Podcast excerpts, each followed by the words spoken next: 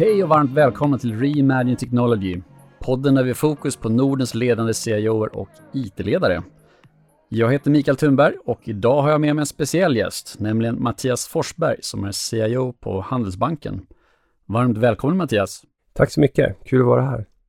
Du, det är många som eh, undrar, eh, många olika saker såklart, men eh, vad gör en CIO på Handelsbanken?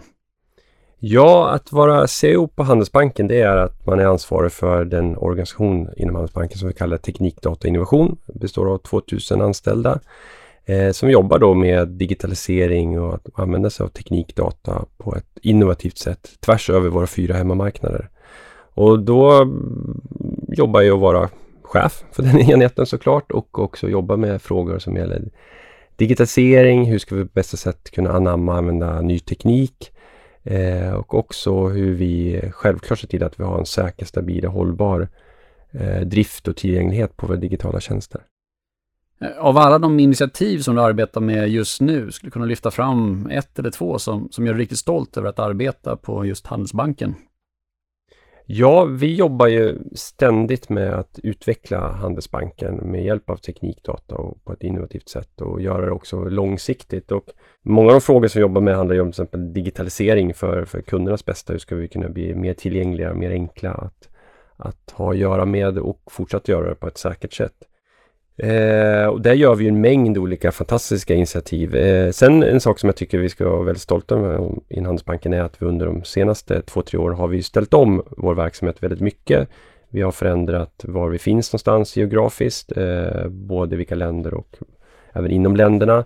Men också i, i, i det och eh, satsat väldigt mycket på en ökad digitalisering och det här tycker vi har gjort på ett smidigt och bra sätt att vi har kunnat behålla, och det ser vi också på de mätningar, vi har behållit kundernas nöjdhet trots att vi gör mycket förändringar och också introducera nya tjänster. Eh, och det gör vi tack vare alla fantastiska medarbetare, både i den organisation som jag ansvarar för men självklart också alla de som jobbar direkt med kund. Så det är jag mest stolt över, den omställningen att vi har klarat av att gå från en en bred geografisk närvaro i, på många olika länder och även i de länderna väldigt spritt till att ha en mindre geografisk närvaro men ändå kunna vara nära kunden digitalt. Tittar man på din eh, bakgrund så du har ju både en väldigt bred men även djup bakgrund och du har ju både erfarenhet som, som konsult men du har ju också arbetat inom både handeln, flygbolag och nu senast eh, banksektorn. Har du lust att berätta lite mer om den resan? Vad, vad är din drivkraft? Ja, men det som jag tycker är otroligt spännande och det som lockar mig att börja i det här området om man säger så är ju att hur kan man använda teknik för att generera affärs eller kundnytta? Eh, och det har jag alltid tyckt är väldigt spännande. Jag, när jag läste i Uppsala så kombinerade jag med att jobba med, i ett litet bolag som utvecklade mm, webbtjänster, bland annat de första webbsidorna för ett svenskt byggbolag. Och eh, också därefter då som konsult har jag alltid jobbat med eh, väldigt mycket e-handel var det och omställningar och digitalisering då för 20 år sedan i de termerna. Och det är ju fortsatt den resan som vi gör, hur vi ställer om verksamheter att kunna med hjälp av teknik kunna öka kundnyttan, höja effektiviteten, eh, göra de bolagen också mer lönsamma, vilket vi alla tjänar på, både som kunder och, och som ägare i bolagen och som samhälle. Och eh, varför det just de branscher jag jobbat i? Ja men handel var ju ett område och är ju fortsatt område som har påverkats mycket av digitalisering och jag tänkte just framförallt i handel, både konsumenthandel och det är också väldigt lätt att ta till sig eh, och spännande område. Flyg är också ett sådant område som påverkas väldigt mycket digitaliseringen självklart också flygplanen men också hur man säljer och distribuerar eh, flygbiljetter och tjänster runt omkring. Och det var ju otroligt spännande att kunna jobba med den, eh, fortsätta den omställningen eh, när jag jobbade på SAS. Och också bankbranschen är ju en, ja det vi sysslar med är ju faktiskt en rent digitala tjänster och produkter som vi tillhandahåller för våra kunder. Och sen finns det fortsatt en hel del kvar att göra när det gäller digitalisering i bankbranschen. Även om det som för kunden många gånger upplevs som helt digitalt så finns det fortsatt en hel del processer i bakgrunden som det finns potential att förbättra ytterligare.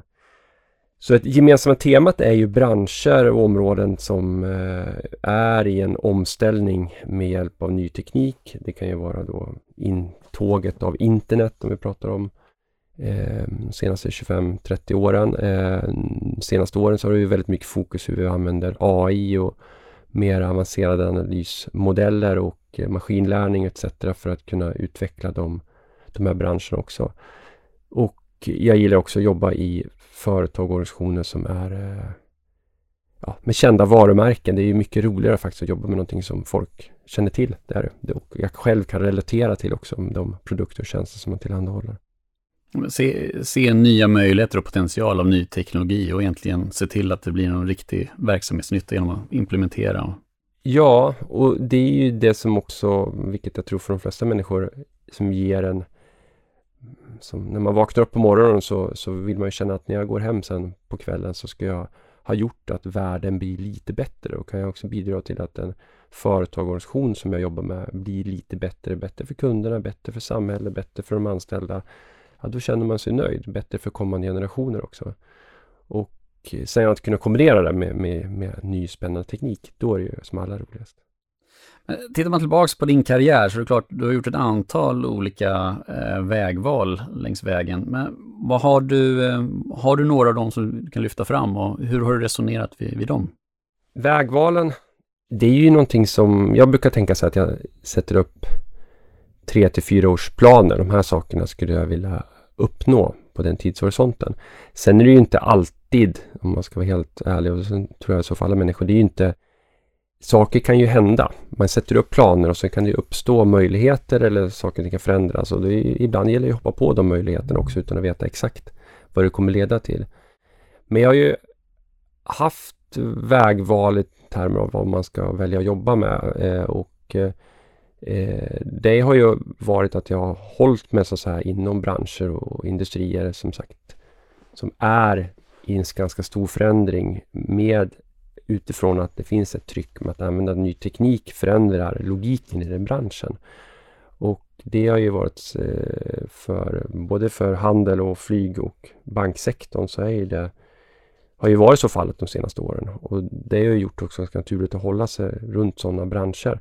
Sen exakt då vilka företag eh, man har jobbat med, det har ju ibland eh, varit där det uppstått och det finns möjligheter eller också för att de har varit väldigt, väldigt spännande. Jag har ju, har ju ibland faktiskt sagt nej till eh, andra möjligheter och vägval där kanske man inte tycker man riktigt eh, känner att det, man är lika kulturellt som det bolaget eller kanske det är också att man är lite riktigt inte delar de värderingarna. Så för mig är det väldigt viktigt också att den det företag jag jobbar med har värderingar, kultur och ett sätt att arbeta som jag själv tror väldigt mycket på. Och det leder ju också till de vägval man gör.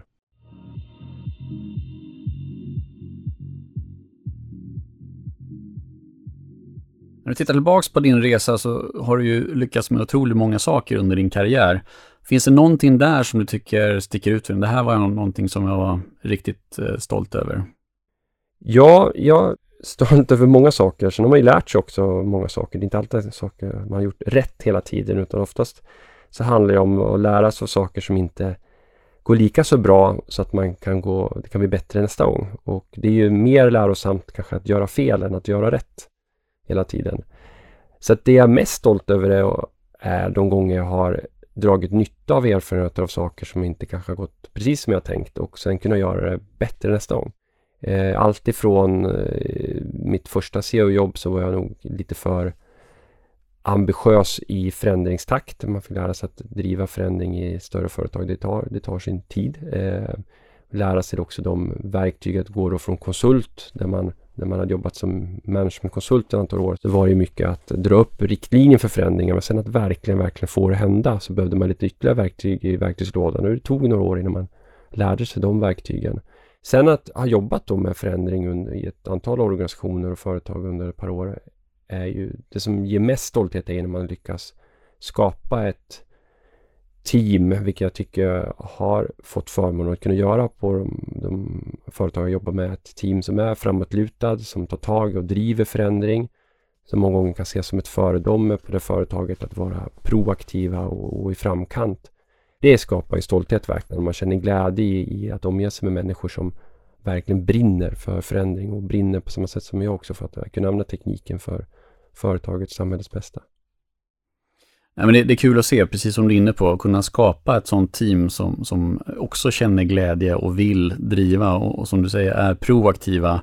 Eh, är för mig oerhört belönande att få tillbaka, så att jag kan absolut eh, relatera till det. Det är jättehäftigt att se. Det är ju ett lagarbete och det är när laget lyckas som man blir, då blir man stolt, då blir man glad. Och den, som till exempel eh, när jag fick förmånen att få priset som Årets CEO för faktiskt ganska exakt tio år sedan då var ju väldigt stor glädje att kunna dela, hade jag stora delar av mitt ledningsteam på plats vid den prisutdelningen och att kunna dela den glädjen tillsammans med dem. För att det är ju någonting som inte var bara till mig utan det var ju för att vi hade under två, två års tid, tre års tid faktiskt, ganska intensivt jobba med att förändra IT-organisationen på Systembolaget som jag jobbar på då. Och Eh, gått från att vara en avdelning som eh, många hade, inte kanske hade positiva eh, synpunkter på till att ses som en avdelning som låg verkligen i framkant och hade ett fantastiskt team runt mig. Och, eh, och att kunna dela liknande upplevelser också med det teamet på organisationen som jag byggde på SAS och även nu på Handelsbanken där vi verkligen har till exempel gjort en omställning till ett helt agilt arbetssätt. Att gå från på egentligen tre, fyra år från att en traditionellt arbetssätt till att hela den här 2000 starka organisationen plus många andra kollegor i Handelsbanken också jobbar i fullt ut agilt eh, och eh, ser hur vi ökar hela tiden effektiviteten i vårt arbetssätt och också klarar av att på ett väldigt, väldigt snabbt sätt kunna få ut nyutveckling och anpassa anpassa oss efter ganska snabba förändringar som sker i marknaden också, vilket är otroligt viktigt för en bank. Och någonting kan man ju lära sig av de senaste åren att eh, även om planen har sett ut på ett visst sätt så de senaste åren känns det verkligen som att det har hänt någonting nytt varje år som, som omkullkastar väldigt många planer. Så att kunna förändra sig och verksamheten eh, är, är livsnödvändigt för många. Ja, de flesta. och det är det, någonting som jag pratar väldigt mycket om på, på Handelsbanken är att det jag kan bidra med det är att försöka skapa en organisation som är så anpassningsbar som möjligt. Eller egentligen inte bara en organisation utan en organisation, en arkitektur, eh, ett sätt att arbeta som är så anpassningsbart som det går. För det är precis som du säger, eh, är ju att det enda vi vet är ju att saker och ting kommer förändras. Och eh, då måste vi kunna hantera de förändringarna. Och där är ju just det lean agila arbetssättet. Eh, vi också ställer om vår arkitektur successivt. Det tar tid, framförallt i en bank som är som också har mycket regelverk, riskminimering och en del eh, inte helt modern teknik alla gånger heller, så tar det ju tid att ställa om det. Men det är där vi måste jobba till att nå det, att vara så anpassningsbara som det överhuvudtaget går för att kunna hantera de förändringar som sker i världen. Och du nämner lite grann en av de sakerna som eh, brukar kunna vara väldigt tydligt när man går från en konsultroll till eh, linjeposition, att förändring tar mycket mer eh, tid och energi än vad man kanske skulle tro initialt då. Har du några andra typer av utmaningar som du har stött ut för som, som du har dragit kloka lärdomar av? Det nummer ett är den som vi pratade om att det, det, är hur jobbar man med att driva förändring långsiktigt och vilka verktyg i verktygslådan det är att du också kunna jobba eh, med människor. Och där tycker jag den viktigaste delen är att jobba med tydliga målbilder. Hur skapar man och delar man de tydliga målbilderna med mina närmaste kollegor och med övriga delar? kan man jobba i olika lager också. Vad har, har vi så att säga mer detaljerade målbilder och sen lite mer konceptuella målbilder var man ska gå någonstans och också försöka få med sig hela den, den verksamhet man vill förändra.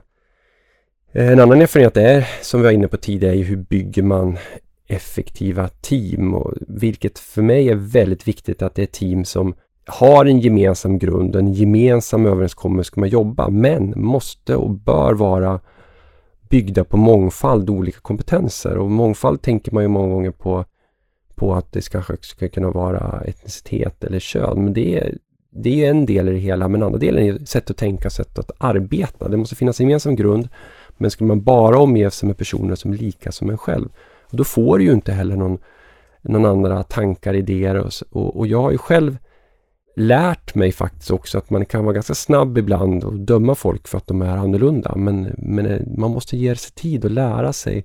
Och sen har jag faktiskt haft erfarenheten att personer som jag trott ganska tidigt, det här kommer inte fungera, det här, jag kan inte jobba med den här, vi kommer inte komma överens. Så kan, sen har det utvecklats att man ger lite tid och man lär sig hitta varandra. att ja, Det kan ju bli min mest värdefulla och mest givande medarbetare just för att den är lite annorlunda. Men det bygger ändå på att man har en viss gemensam grund. Jag, I vissa lägen är man för olika så man kommer aldrig kunna mötas.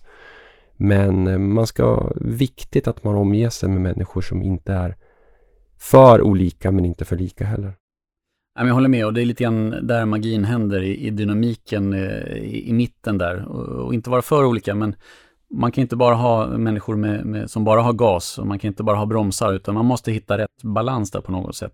Nej, precis. Och en viktig ledarskapsfilosofi för mig där är ju att man ska absolut inte omge sig av bara ja-sägare utan det måste vara personer som verkligen säger vad de tycker och har en egen åsikt. Eh, samtidigt så måste man vara lojala med varandra också. Att om man väl kommer överens, ibland behöver man inte komma överens utan det kan ju vara jag som beslutar någonting också. Så eh, ja, då får vi exekvera på de besluten också. Det är otroligt viktigt och att eh, det är en, det ska vara högt i tak tills man kommer fram till en väg framåt och då ska man köra på den vägen. Har du några förebilder som du följer just ur ledarskap eller andra bitar? Några, några böcker som ger dig inspiration eller finns det några ramverk eller filosofier som du, som du nämner? Det har jag såklart. Sen är det säkert en, det är en väldigt stor blandning och Eh, någon som jag har tagit en del, eh, det är självklart det är ju Jim Collins med Good to Great och, och de efterföljande böckerna som han har skrivit. Det tycker jag finns en hel del kärna det är också kopplat till både hur man bygger team och hur man jobbar med strategi. Eh, sen en annan bok, The First 90 Days, som eh, jag har använt flera gånger. Det finns väldigt många bra verktyg och tankesätt där när man börjar på en ny organisation, eh, en ny plats och jobba. Så det har jag tagit med mig en del tips därifrån. Sen generellt sett så ska jag säga att den, det jag hela tiden tänker på, eh, det är säkert, låter lite floskelaktigt för säkert många där, men det är ju Mahatma Gandhis eh, eh, citat från you have, to, you have to be the change you want to see in the world. Ungefär så här det låter. Och det försöker jag själv hela tiden tänka på att ska jag genomdriva någonting så måste jag ju själv föregå det också och, och vara driva den. Jag kan inte ställa mig utanför den. Och, och det gäller ju stort och smått. Alltifrån hur man kan jobba med miljö och hållbarhet i det lilla och i det stora också när man jobbar med förändringar i företag. Men så, så att säga, både privat och som som, eh, som i arbetslivet så tycker jag det är viktigt att försöka ha det mantrat med sig hela tiden. Tittar man på att digitalisera en bank, det är ju inget eh, litet arbetssätt eh, eller initiativ som man startar med och sen är det klart om månader eller två. Så det, det är en lång resa såklart. Men vad skulle du vilja lyfta fram, vad ni gjort för digitala transformationer så här långt?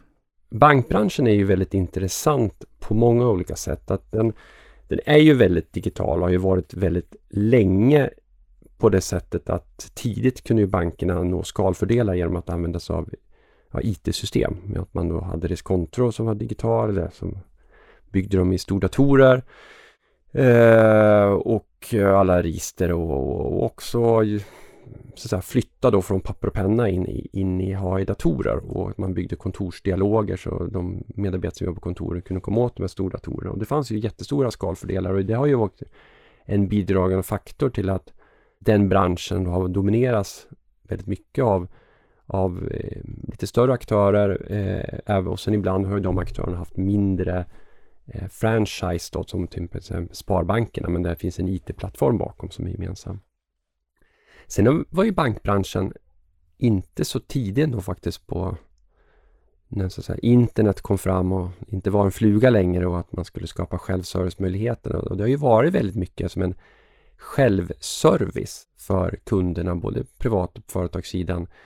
Men inte som en proaktiv interaktionsdialog och, och ska säga, säljkanal för, för företagen har inte det, det digitala riktigt fått fotfäste förrän de senaste åren med olika fintechbolag också som har ju förändrat. Många av dem har ju inte några nya produkter och tjänster utan de har gjort det att skapa en mer enklare och bättre användarupplevelse för kunderna. Eh, sen är ju utmaningen för många av de aktörerna är ju oftast att de är väldigt smala i sitt produkterbjudande för det, det är komplext att ha, vara en bank eh, med ett bredare produkterbjudande. Det både kräver otroligt mycket resurser utifrån att förvalta och hantera de produkterna och tjänsterna men också hantera det från ett regelverksperspektiv. Och det blir tuffare och tuffare hela tiden.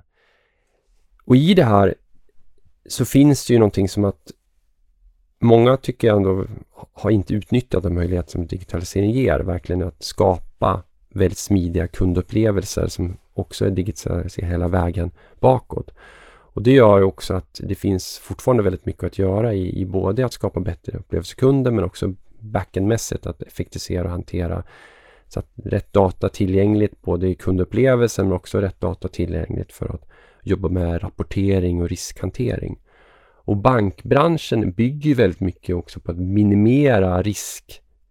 Det är ju någonting som att det kostar oftast mycket, mycket mer att göra fel än att du tjänar på att du gör rätt faktiskt i en bransch som bankerna jobbar inom. Då.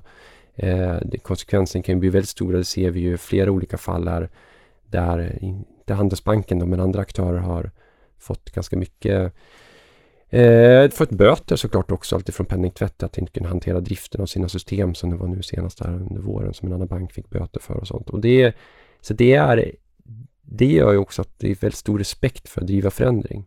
Därför är det svårt också att plocka ut så enskilda fall, vad är de så viktigaste digitaliseringsinitiativen eller vad, utan det är ju någonting att jobba med tvärs över hela spektrat, alltifrån hur vi gör enklare smidigare för kunden till hur vi gör enklare smidigare för våra medarbetare och hur vi jobbar med att automatisera saker och ting. Och också att data på ett säkert sätt kan flöda inom banken eh, och kan använda den datan också på ett sätt att skapa bättre tjänster för, för kunderna.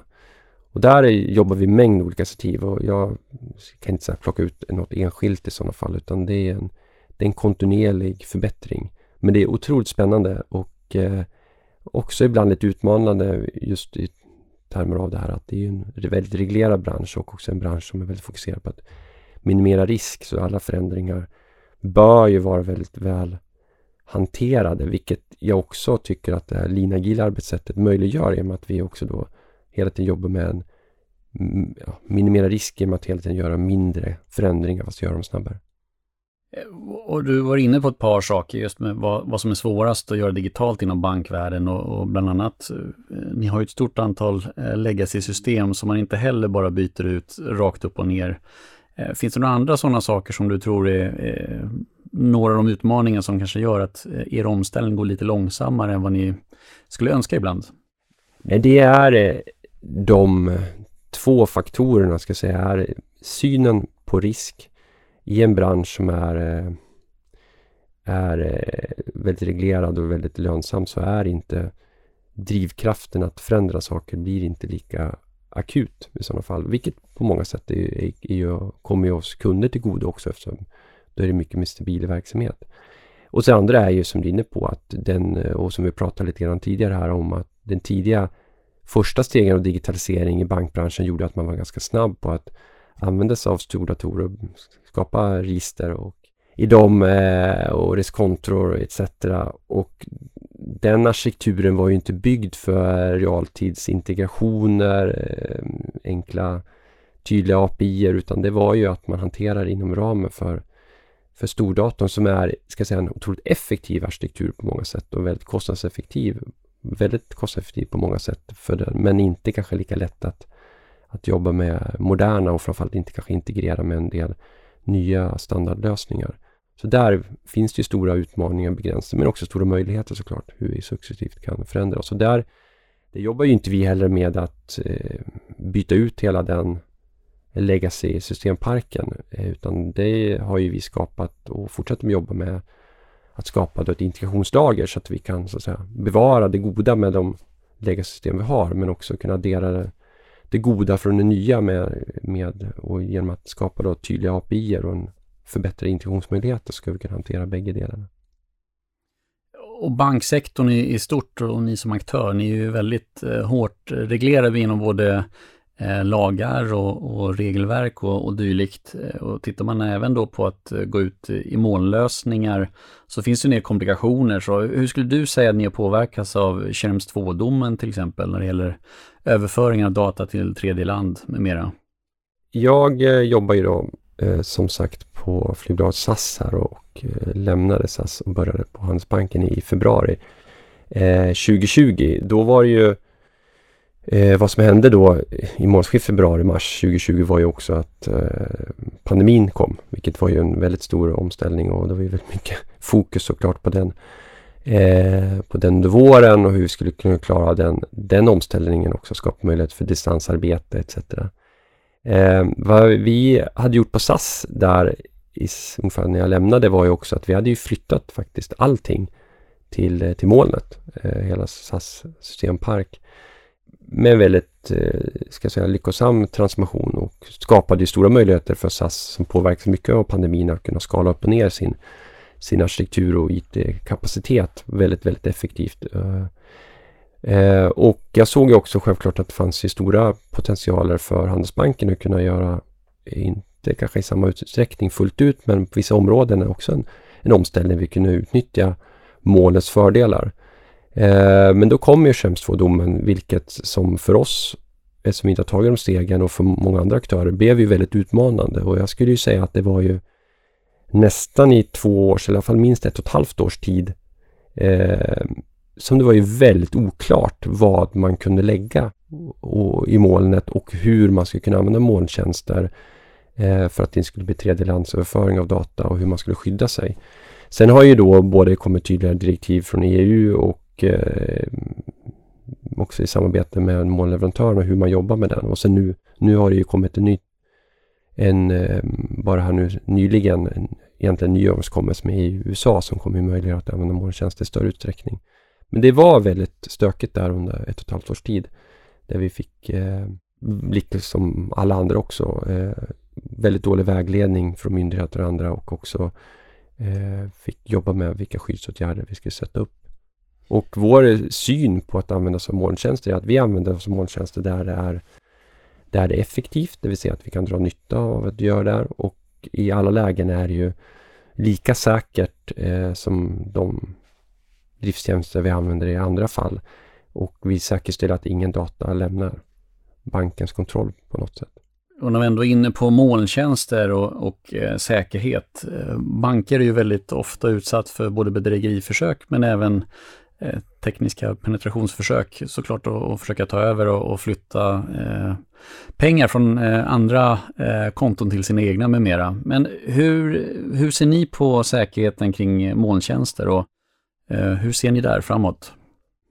vår syn på säkerhet är att den är ju otroligt viktigt för oss. Det är ett område som vi har jobbat historiskt sett väldigt mycket med och banken är ju, ju lägger väldigt mycket tid, resurser och pengar och har ett väldigt bra säkerhetsarbete. Och vi har ju också både, jag kan inte gå in på detaljer där för det är ju säkerhetsklassat också, så här, men vi har eh, blivit erkända på många olika sätt att ha ett väldigt framstående säkerhetsarbete. Eh, och det ska vi självklart göra när vi också använder oss av molntjänster. Vi ser ingen skillnad på det. Eh, finns det tveksamheter så kommer vi ändra, inte använda oss eller också sätta upp en extra skyddsåtgärder såklart.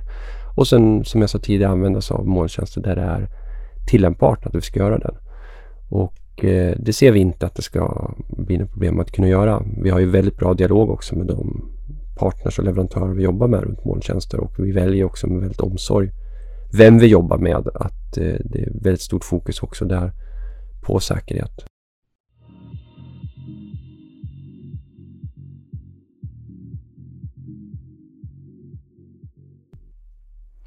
Om vi tittar lite framåt då. På, på LinkedIn såg jag bland annat eh, uttrycket morgondagens hållbara bank. Vad innebär det för dig? Ja, det är någonting som vi sätter också upp som en målbild och vision att vi ska ju vara morgondagens hållbara bank på samma sätt som vi ser att vi är dagens hållbara bank. Och i det så lägger vi en mängd olika aspekter. Vi ska dels vara finansiellt hållbara, vilket är viktigt både för oss och för samhället. Vi är ju den enda banken i Sverige som inte under de senaste 30-40 åren behövt ha statsstöd utan vi har ju klarat, vi har ju väldigt stort fokus på att inte skapa kreditförluster eller förluster för samhället utan vi ska ju jobba långsiktigt och det jobbar vi också väldigt långsiktigt med våra kunder och sättet hur vi ser på eh, till exempel kreditgivning också.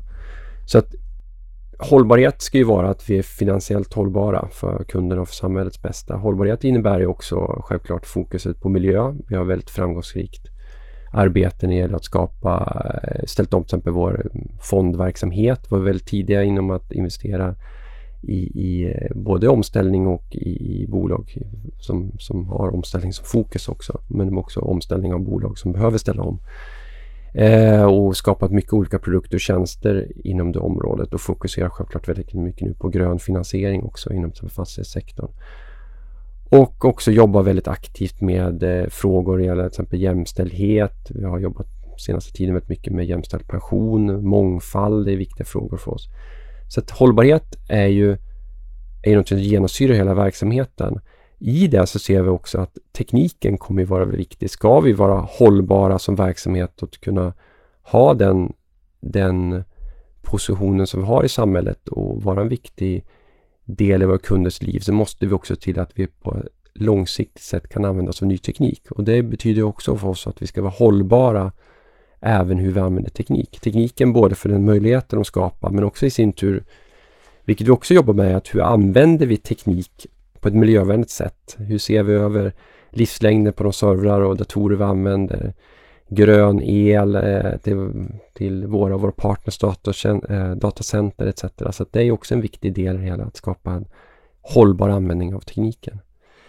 Eh, så där lägger vi in i morgondagens hållbara bank att vi vi har varit eh, funnits för kunderna i över 150 år. Vi ska finnas lång tid framåt och vi ska också vara en viktig del i samhället och för samhällets bästa också till att vi hjälper samhället att ställa om.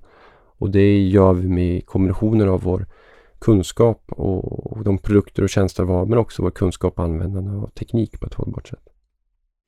Olika koncernledningar ser ju på teknik och teknikutvecklingen på olika sätt. Vissa ser det som en kärna för att kunna bygga vidare och, och vissa kanske mer fokuserade på att utveckla sin, sin verksamhet med mindre fokus på, på tekniken. Eh, men jag förstår så ser ni teknikutvecklingen som ett prioriterat område, men har det alltid varit prioriterat för, för er? Jag kan inte riktigt svara för hur det varit innan jag började på banken också. Men eh, så jag ska framförallt svara för de här senaste åren jag jobbat. Och det har ju varit en... Där har vi ökat väldigt mycket fokuset på, på teknik. Och det var ju också en av de diskussioner jag hade innan jag började. Att det här var ett område vi, vi, vi skulle behöva sätta ännu mer fokus på. Och det har jag jobbat tillsammans med koncernledningen att vi jobbar genom olika teman. Både också att vi då djupdyker i olika tekniska teman tillsammans med olika delar av verksamheten. Självklart nu senaste halvåret har det ju varit väldigt mycket fokus på AI, både och också bygga kunskap med hjälp av den kunskap inom banken men också förkovra oss med det hjälp av våra externa partners. Där vi till exempel, stora delar av koncernledningen, så var vi på en studieresa i USA under våren. Där vi med hjälp av partners också fokuserar eh, väldigt mycket på frågan om AI men även andra områden till exempel. Alltså det är ju någonting som är väldigt viktigt och som vi har som en del av koncernledningens utvecklingsagenda. Att, att vi ska bli duktigare och förstå teknikens möjligheter men också de, de utmaningar skapar. Och tar vi till exempel AI-området så är det ju väldigt viktigt att vi förstår hur vi ska kunna jobba hållbart och ansvarsfullt även med, med, med AI. Hur vi bygger modeller, hur vi ser till att vi vårdar och tar hand om modellerna så att det inte blir skevheter i dem. Eh, för återigen både kunderna och samhällets bästa. Och det är ju någonting som inte, det blir inte på min roll utan det är någonting som vi diskuterar och behöver ta hand om i hela koncernledningen. Och kopplat till det också, eh, bank är ju traditionellt en konservativ bransch med, med mycket med det vi har diskuterat sedan tidigare. Men hur inspirerar ni och leder ni eh, moderniseringen av, av Handelsbanken? Såklart, det påverkar ju alla bankanställda, inte bara IT-avdelningen på ett eller annat sätt. Nej, just frågan om digitalisering har vi sett att det är ju någonting som är delat ansvar hos alla. Alla egentligen chefer och ledare har ju ett ansvar att digitalisera den verksamhet som man, som man ansvarar för. Och det har vi gjort också att vi har fördelat ut, även om jag nu ansvarar för den centrala delen med våra 2000 väldigt kompetenta medarbetare inom teknik, data och innovation, så jobbar ju de decentraliserat med olika delar av verksamheten. Så att är man ansvarig för finansieringsområdet så driver man ju digitaliseringsarbete eh, inom finansieringsområdet och tillsammans då med personer från från min sida som, som är ansvarig och jätteduktiga på just teknik och data och hur man ska kunna använda det inom det affärsområdet. Så där försöker vi verkligen leda genom att det finns ett decentraliserat ansvar också för digitalisering. Har du ett affärsansvar eller ett funktionsansvar på något sätt i banken så har du också ett ansvar att kunna digitalisera det med hjälp såklart av personer som är duktiga på teknik. Eh, och på det sättet försöker vi också inspirera att hjälpa de personerna att, eh, att driva på den agendan också. Eh, och sen självklart då med hjälp av lite olika centrala utbildningar, centrala kommunikationsaktiviteter, eh, olika skolor om man säger så också, interna skolor inom olika områden, alltifrån hur arbetssätt till ny teknik. Försöker vi stimulera såklart också att vi skapar mer medvetenhet och utbildning. Det finns ju många saker som du arbetar med som du har beskrivit, väldigt eh, komplex och omfattande eh, roll. Vad skulle du säga att fortsatta fokus ligger på här i, i närtid? Att jobba vidare med att stimulera den här fortsatta digitaliseringen är ju jätteviktigt. Och hur, hur blir vi mer, allt mer digitala? Där min roll är att, framförallt att kunna vara en motor, inte kanske exakt hur vi kör, men vara en motor och stimulera den framdriften framåt också, där vi successivt digitaliserar för kunderna och samhällets bästa.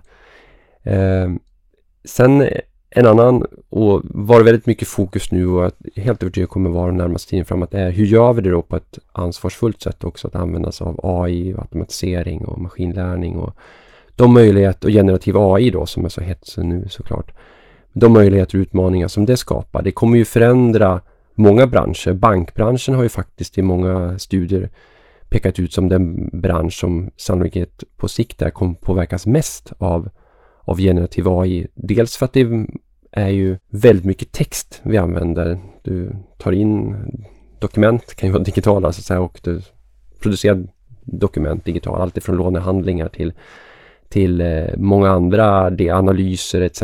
Så i, så i en bank är ju till 60% textbaserad eh, verksamhet, vilket är ju skapar ju otroligt möjligheter med den teknikutveckling som skett i generativ AI. En annan stor del inom en bank är ju mjukvaruutveckling. Både på egna system och köpta system och det är också, anses ju vara ett stort föremål också för generativ AI, hur det kommer påverkas. Så det skulle jag säga nu är min nummer två som är kopplad till digitalisering. Hur ska vi använda de möjligheter och också hantera de utmaningar som AI och generativ AI skapar? Och sen den tredje saken som är väldigt i fokus är ju War of Talent också. Hur jobbar vi med kompetensförsörjning, kompetensutveckling? Det är ju en kompetensbaserad organisation eh, med otroligt många duktiga medarbetare inom Handelsbanken och det vill vi fortsätta vårda, utveckla och bygga på nya kompetenser och också både hur vi rekryterar, där vi växer och blir fler och eh, se till att vi har de bästa medarbetarna både nu och på sikt. Men också eh, utveckla de medarbetare som vi har, där en del kanske måste skaffa sig nya kompetenser också. Så det är de tre områdena, digitalisering, och kopplat till det som jag ser närmast tiden kommer väldigt mycket stort fokus på hur AI kommer bidra i den digitaliseringen också när det är kompetensutveckling och war of talent. Har du några tips och idéer som du skulle vilja dela med dig av till andra CEOer och, och IT-ledare? Ja, det är ju en otroligt spännande jobb att vara CEO. Jag har ju väldigt svårt att tänka mig något annat operativ roll som är så mångfacetterad och allt ifrån att man ska svara på varför printen inte fungerar eh, till små tips och tricks i, i Teams till, till att man ska hantera den verksamhet man jobbar med, oftast långsiktig strategisk utveckling som för de allra, alla flesta organisationer och företag är ju helt beroende på användandet av teknik. Och så kommer det ju bli mer och mer framåt och jag tror att här är det viktigt att kunna zooma in och zooma ut. Så försöker jag tänka att det går ju inte bortse från att ja, man behöver svara på frågan varför inte printen funkade faktiskt. I, även i en sån stor organisation som jag jobbar så kan den frågan komma till mig ibland. Till att, att eh, verkligen förstå dynamiken kanske i det, dynamiken i den bransch man jobbar inom, hur tekniken och digitalisering påverkar den branschen och företaget och försöka plocka upp hur det ska kunna bidra till den företag och organisation man jobbar med långsiktiga framgång, ska bli långsiktigt framgångsrikt. Så där tror jag är väldigt viktigt att, att eh, ta sig tiden och zooma ut ibland också eh, från vardagen och, och, lära sig lite mer om ny teknik, lära sig lite mer om den bransch man jobbar inom. Eh, och sen gå in och zooma in på detaljerna och försöka sätta det till omsättning också. Så att, att eh, inte glömma bort att, att eh, kompetensutveckla sig själv. Skulle jag, det är säkert, tänker nog alla flesta på, men det är lätt att glömma bort det när man är inne i, i vardagen och allting bara snurrar på. Jag har ju själv också alltid försökt att programmera någonting eller förstå någonting i ny teknik lite med hands-on. Det skapar också tror jag, nyttiga erfarenheter. Även om det är svårt att hinna med i vardagen och göra, göra det mycket så är det tror jag, viktigt att förstå lite mer i detalj saker och ting, hur det fungerar. Det gör också att du blir en bättre ledare. Du behöver inte kanske kunna alla detaljer. Man omges av en, en mängd duktiga medarbetare som kan det mycket bättre än själv. Men det blir lättare att ha en dialog om man har lite mer egen förståelse också. Just för många kunna zooma in och zooma ut och kunna förstå saker och ting. Man behöver inte nödvändigtvis kunna allting, men ändå ha någon form av grundläggande förståelse. Ja, både i detaljer. Hur gör man en, en utveckling i, i, eh, i JavaScript till exempel? Fungerar det i en modern pipeline egentligen? Och branscher och hanteringen av dem i ett modernt utvecklingsverktyg? Du behöver inte kunna det i detaljer, men du måste kunna förstå ungefär hur det fungerar för att kunna föra kunna zooma ut och sätta det i en större kontext. Hur kommer den här utvecklingen sen påverkas av generativ AI till exempel, eller som kan producera kod mycket, mycket mer automatiskt och vad, vad, kommer, vad kommer det ge på sikt då? Och det, återigen, för att kunna zooma ut så måste man kunna vara inne i detaljerna och för att zooma ut sen så måste man kunna zooma in på de här detaljerna och hur de kommer påverkas. Vad önskar att du hade känt till tidigare i din karriär? Om man hade känt till allting så hade man ju inte kanske då tänker man sig, det hade inte begått de här dumma misstagen. Men å sidan, då hade man ju inte lärt sig saker och ting heller. Så att jag tror, det är otroligt viktigt att man gör misstag ibland för att lära sig och också om man hade förstått att det här kanske var dumt att göra, då hade man kanske inte gjort det. Skulle man ha gjort någonting på något annat sätt eller känt till? Nej, jag tror att det är en ständigt lärande resa där man måste vara medveten om att ibland funkar saker bra och ibland funkar det inte bra. Och ibland eh, kan det vara att samma sak som fungerade dåligt kan plötsligt bli rätt sak, rätt förändring eller på rätt kontext beroende på vem man omger sig med eller om tajmingen är rätt också. Så här. Och det skulle jag säga kanske också lära sig att, att eh, det som är en bra idé idag kanske inte är en bra idé imorgon. Eh, eller vice versa beroende på förutsättningar också. Eh, det är någonting som låter ganska självklart men som när man är mitt uppe i det som man kanske glömmer bort. Så det, det tycker jag har lärt mig med åren att saker och ting kan ibland till synes, man får aldrig ha det här, men det har vi gjort förut. Det får man höra ganska ofta och det fungerar inte för tidigare när vi gjorde det på det sättet. Nej, men, men är förutsättningarna kanske annorlunda? Det kanske det kanske fungerar nu. Vi kanske ska göra den här förändringen för att den, den kan leda till något mycket bättre. Och i, i dagsläget så kanske de förutsättningarna finns. Det tycker jag man lärt med åren att ha större respekt och förståelse för. Och även när saker och ting inte riktigt går som man, man, har planerat så finns det alltid möjlighet att dra en positiv lärdom utifrån den situationen. Ja, verkligen. Och då lär man sig mycket mer, ska jag säga. Hur skulle du vilja beskriva Handelsbanken som arbetsgivare? Handelsbanken som arbetsgivare är ju ett väldigt stort fokus på dig som individ och att du också kan jobba med att ständigt utveckla dig inom ramen för Handelsbanken. Vi har ju en stark tilltro till individen och också att du måste ta ett ansvar för din egen utveckling. Samtidigt så vill vi då som arbetsgivare också stimulera den. Så att vi har ju Handelsbanken har alltid jobbat med en stor öppenhet att kunna byta tjänst och arbetsuppgifter. Vi tror på att det kommer utveckla dig mer.